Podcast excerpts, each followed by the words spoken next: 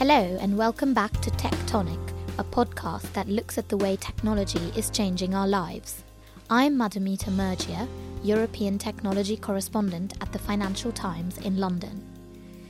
Last week, we heard from Nigel Shadbolt, co founder of the Open Data Institute, about the tensions between the personal and private ownership of data. This week, our guest is a pioneer of the computer software industry and one of the first female tech entrepreneurs. I was working in the computer industry and enjoying it, but came across the glass ceiling. Mm. And even with good modern companies, I felt blocked. And I felt I've worked in the public sector, I've worked in the private sector, and both times, you know, you have this sexist environment. And so I'm going to build up my own company that is really family friendly, that is not going to have any of this glass ceiling anymore. The voice of Dame Stephanie Shirley, who founded Freelance Programmers in the early 1960s, staffed almost entirely by women. Since retiring from the business, she has devoted her life to philanthropy and charitable work, particularly in the field of autism research. She came into the FT and talked to me about her extraordinary life, which began with a harrowing journey as a child refugee from Nazi Germany. When I was asked for my date of birth as a teenager, I actually made a mistake and assumed that I had been born in 1939. And that's the psychology of having arrived in this country as a refugee from Nazi Germany my father was Jewish, and pretty well shortly after my birth, you know, it was not a good time to be Jewish in Germany. And the bad times began, and we moved around trying to find a safe place.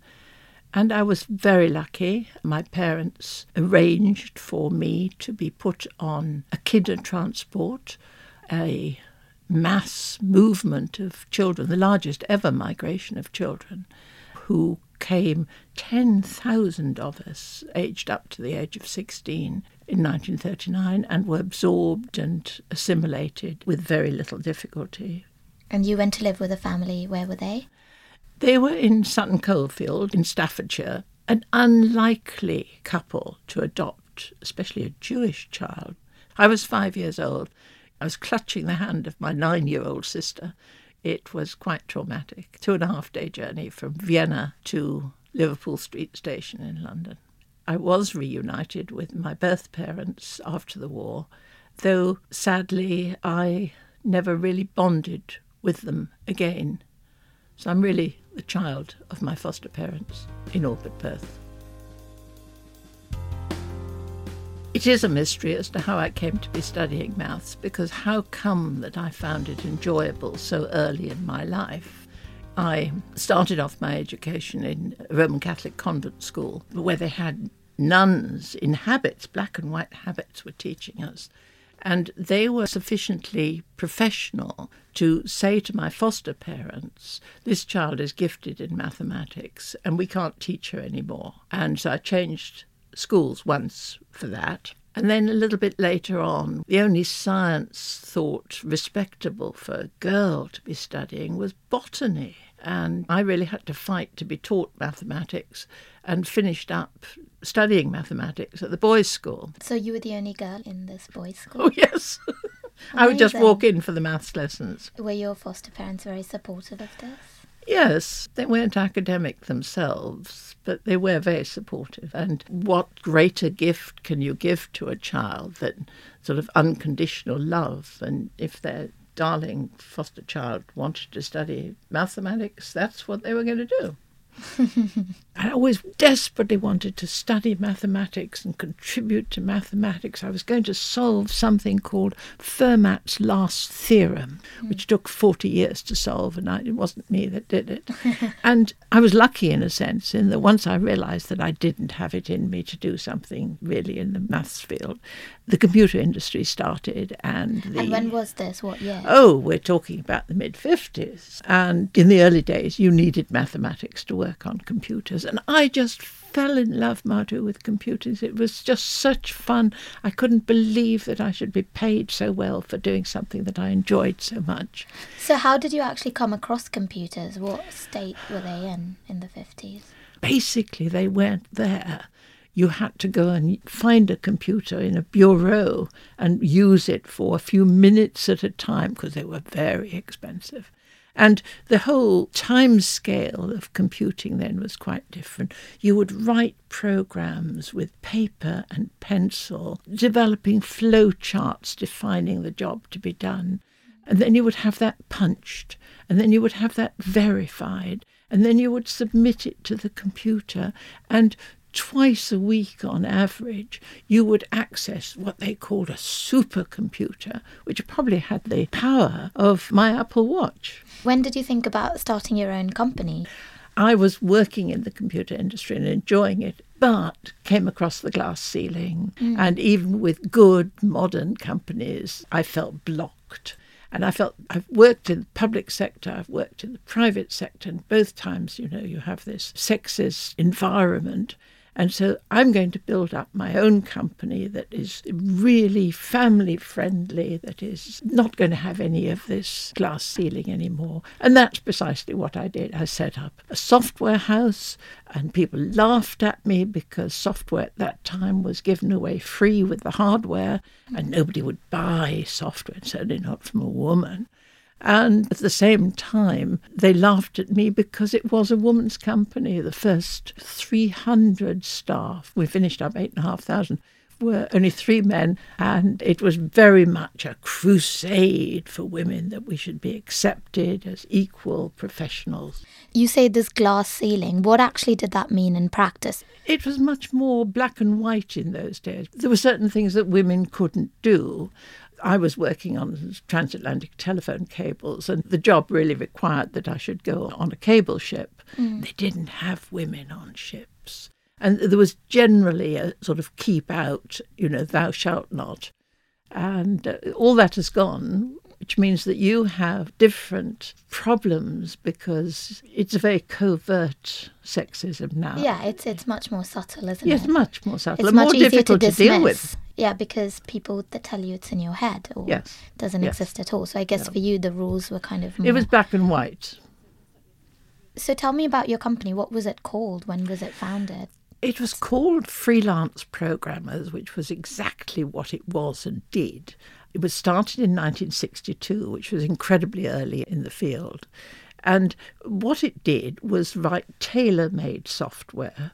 The market was very much a commercial market, whereas I was a scientist.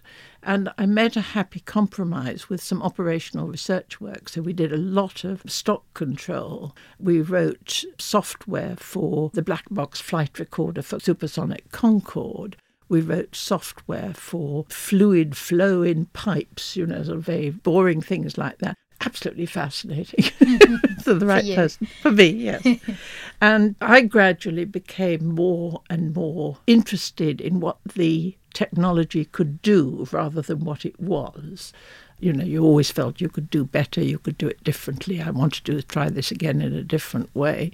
What about being an entrepreneur? Today, it's quite fashionable for young people, graduates, to come out and just start their own companies. But you were doing it at a time when probably it wasn't that easy or fashionable. How hard was that? When somebody first called me an entrepreneur, I didn't know what the word meant. So it was certainly not very fashionable. Most people thought in a corporate way and was disappointed that I didn't have a real job.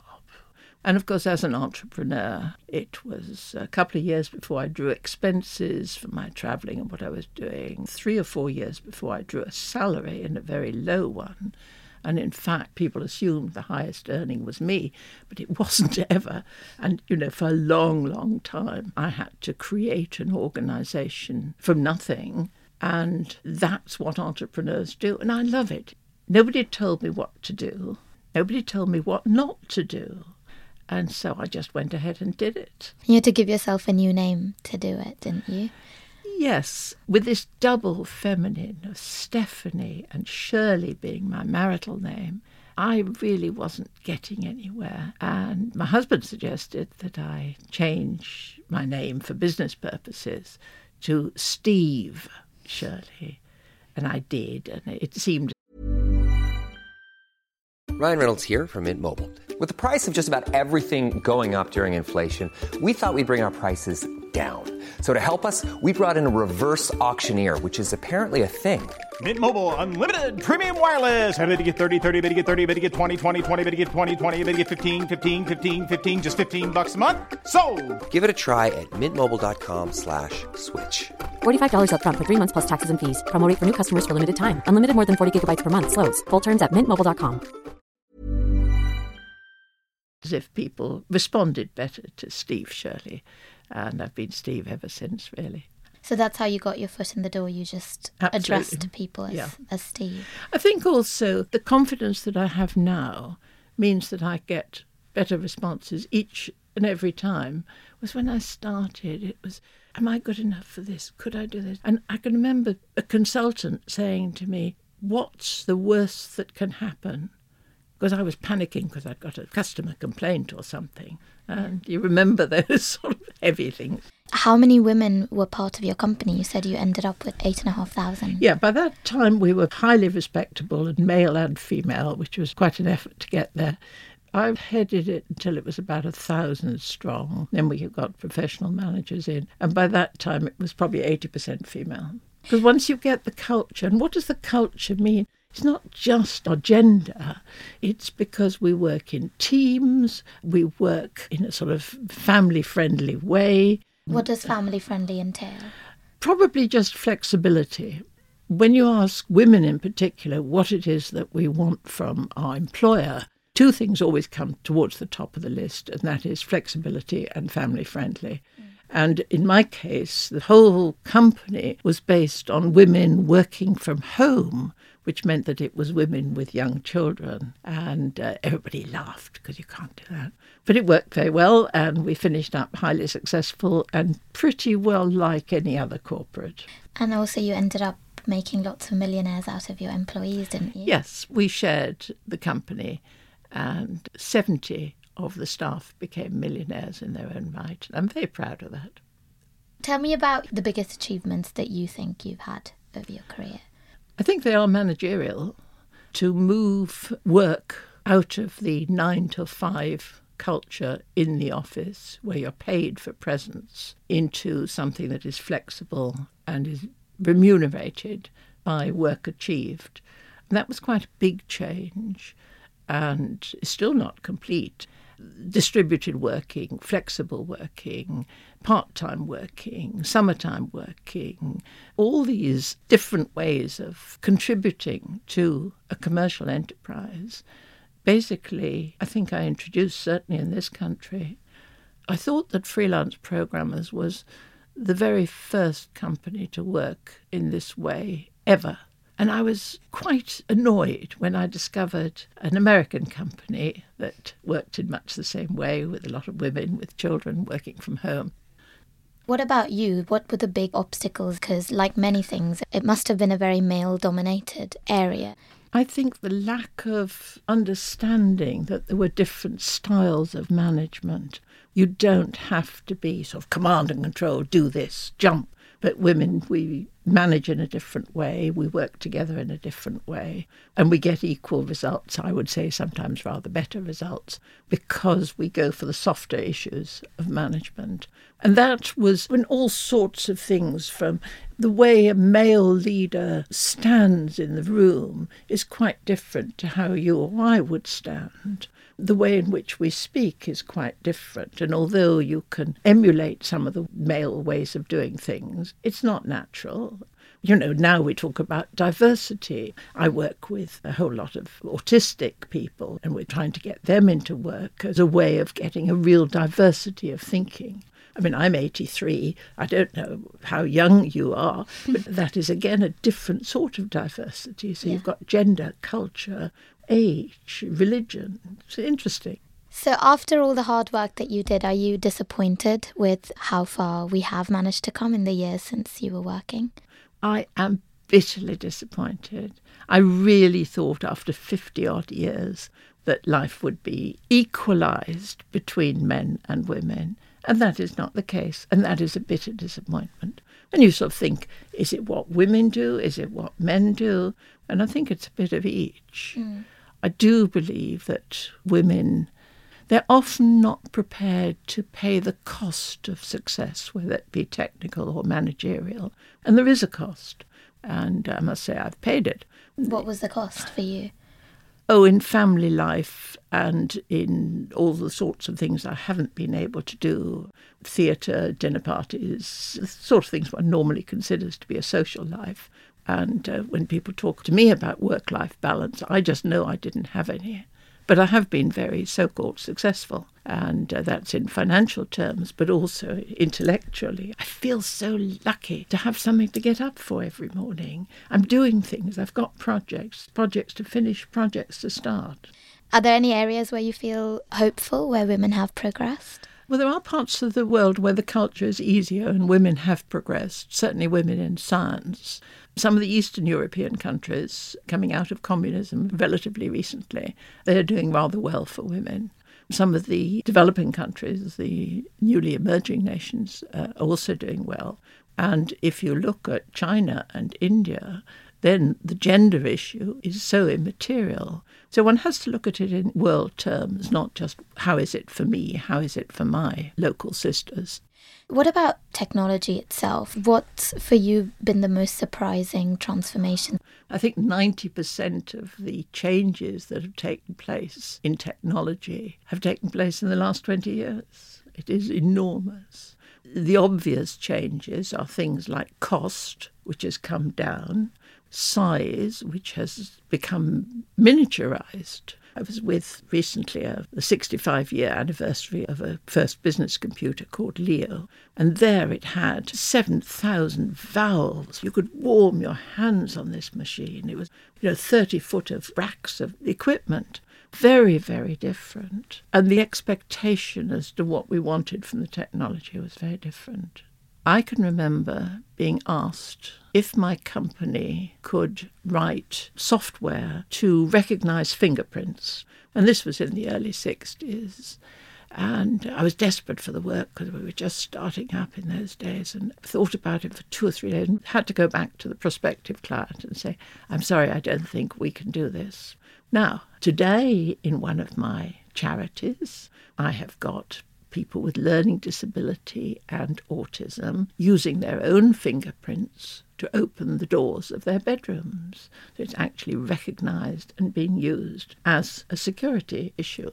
In the 50s, I was using robots in factory work on a production line, I suppose it would be. Then 1982 was the International Year of Disabled People. And I was using high technology to recognize speech, to synthesize speech, and things like that. Now I'm using a robot to teach autistic children. It's moved into a whole different area. Couldn't be more exciting. I don't know whether young people, whether you feel threatened that your job will eventually disappear and you will have to be doing something completely different. yeah. I mean, I guess it, it happens at every stage. Precisely. This is about the fourth time we've had an industrial exactly. revolution like this. But people are always worried, and one has to be very careful how you make things happen, how you drive it, because it will be difficult and different. Do you think that it, this is going in a positive direction, or are you worried about where we're headed? I'm really a glass half full sort of person. I know it'll be difficult. I think it's very exciting that some of these jobs are going because they're being replaced by new jobs, more creative jobs, and jobs that are available to each and every one of us, whether we're disabled or whether we're autistic or old, young, wherever. I think there's an enormous opportunity, and you can see that from the productivity figures worldwide, where countries that have automated continuously are really getting much better performance than we are, sadly, in the UK.